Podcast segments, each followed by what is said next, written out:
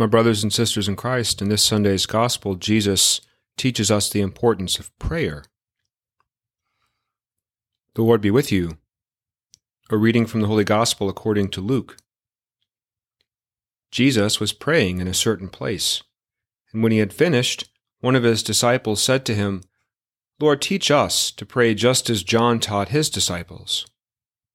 He said to them, When you pray, say, Father, hallowed be your name, your kingdom come.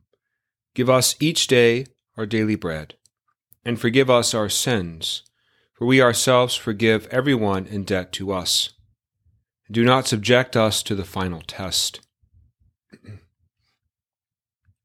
And he said to them, Suppose one of you has a friend, to whom he goes at midnight and says, Friend, lend me three loaves of bread, for a friend of mine has arrived at my house from a journey, and I have nothing to offer him.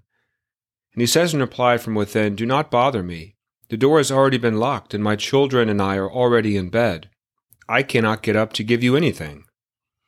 I tell you, if he does not get up to give the visitor the loaves because of their friendship, he will get up to give him whatever he needs because of his persistence. And I tell you, ask and you will receive, seek and you will find, knock and the door will be opened to you. For everyone who asks receives, and the one who seeks finds, and the one who knocks, the door will be opened. What father among you would hand his son a snake when he asks for a fish? Or hand him a scorpion when he asks for an egg? If you then, who are wicked, know how to give good gifts to your children, how much more will the Father in heaven give the Holy Spirit to those who ask him? the Gospel of the Lord. One of the most exciting times of the year is summer CCD. It's amazing to see our church filled with kids who are ready to learn about Jesus. As they begin diving into the faith, inevitably questions begin to arise. For example, one of the teachers came up to me and said, Father, how do you define prayer? The kids are asking me some hard questions about it. Like what? I said. Well, they're wondering if prayer is like a competition. What? Well, one of the kids said, What if I ask God to let me win first place in a race, and my friend asks God for the same thing? If he gets first place and I don't, then does God love him more than me?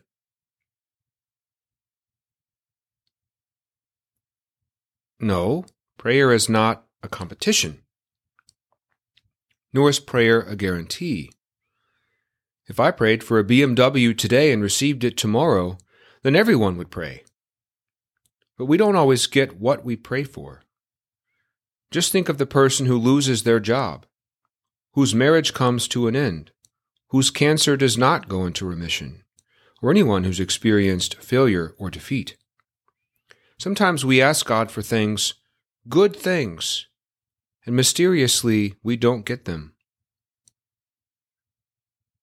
Even Jesus was told no. Remember what happened in the Garden of Gethsemane. He knelt down and prayed, Father, let this cup pass from me, yet not my will, but yours be done. Hours later, Jesus is led off to Calvary.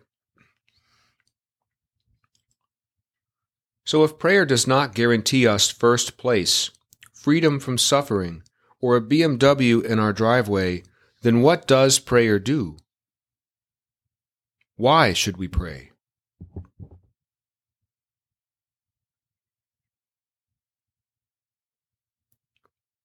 Because Jesus prayed, leaving us an example to follow. The disciples saw the difference it made in his ministry firsthand, which is why they ask him in today's gospel, Lord, teach us how to pray. Consider moments when Jesus prayed and the effect it had on his ministry. He prayed before choosing his twelve apostles. He prayed before performing miracles like the raising of Lazarus, the multiplication of the loaves, and walking on water. He prayed before calling Peter the rock of the church handing Peter the keys to the kingdom of heaven.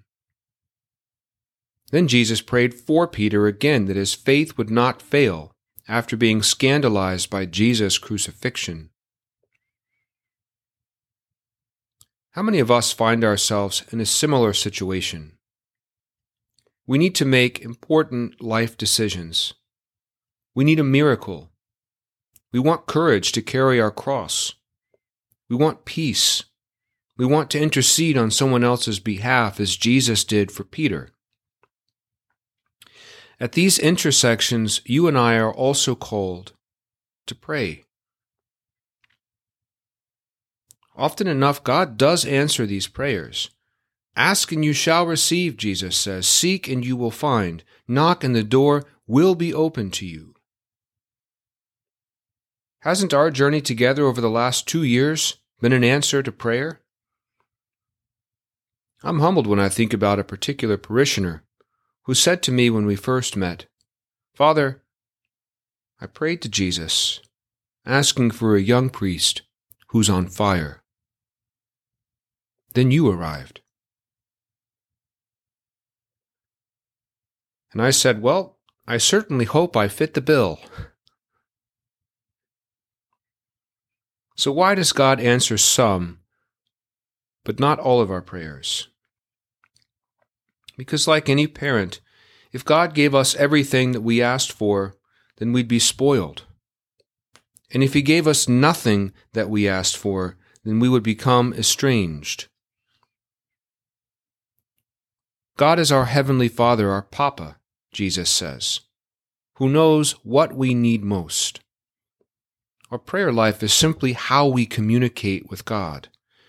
The fruit of that dialogue leads to good things like the gift of the Holy Spirit. So, what is one thing that I'm praying for now?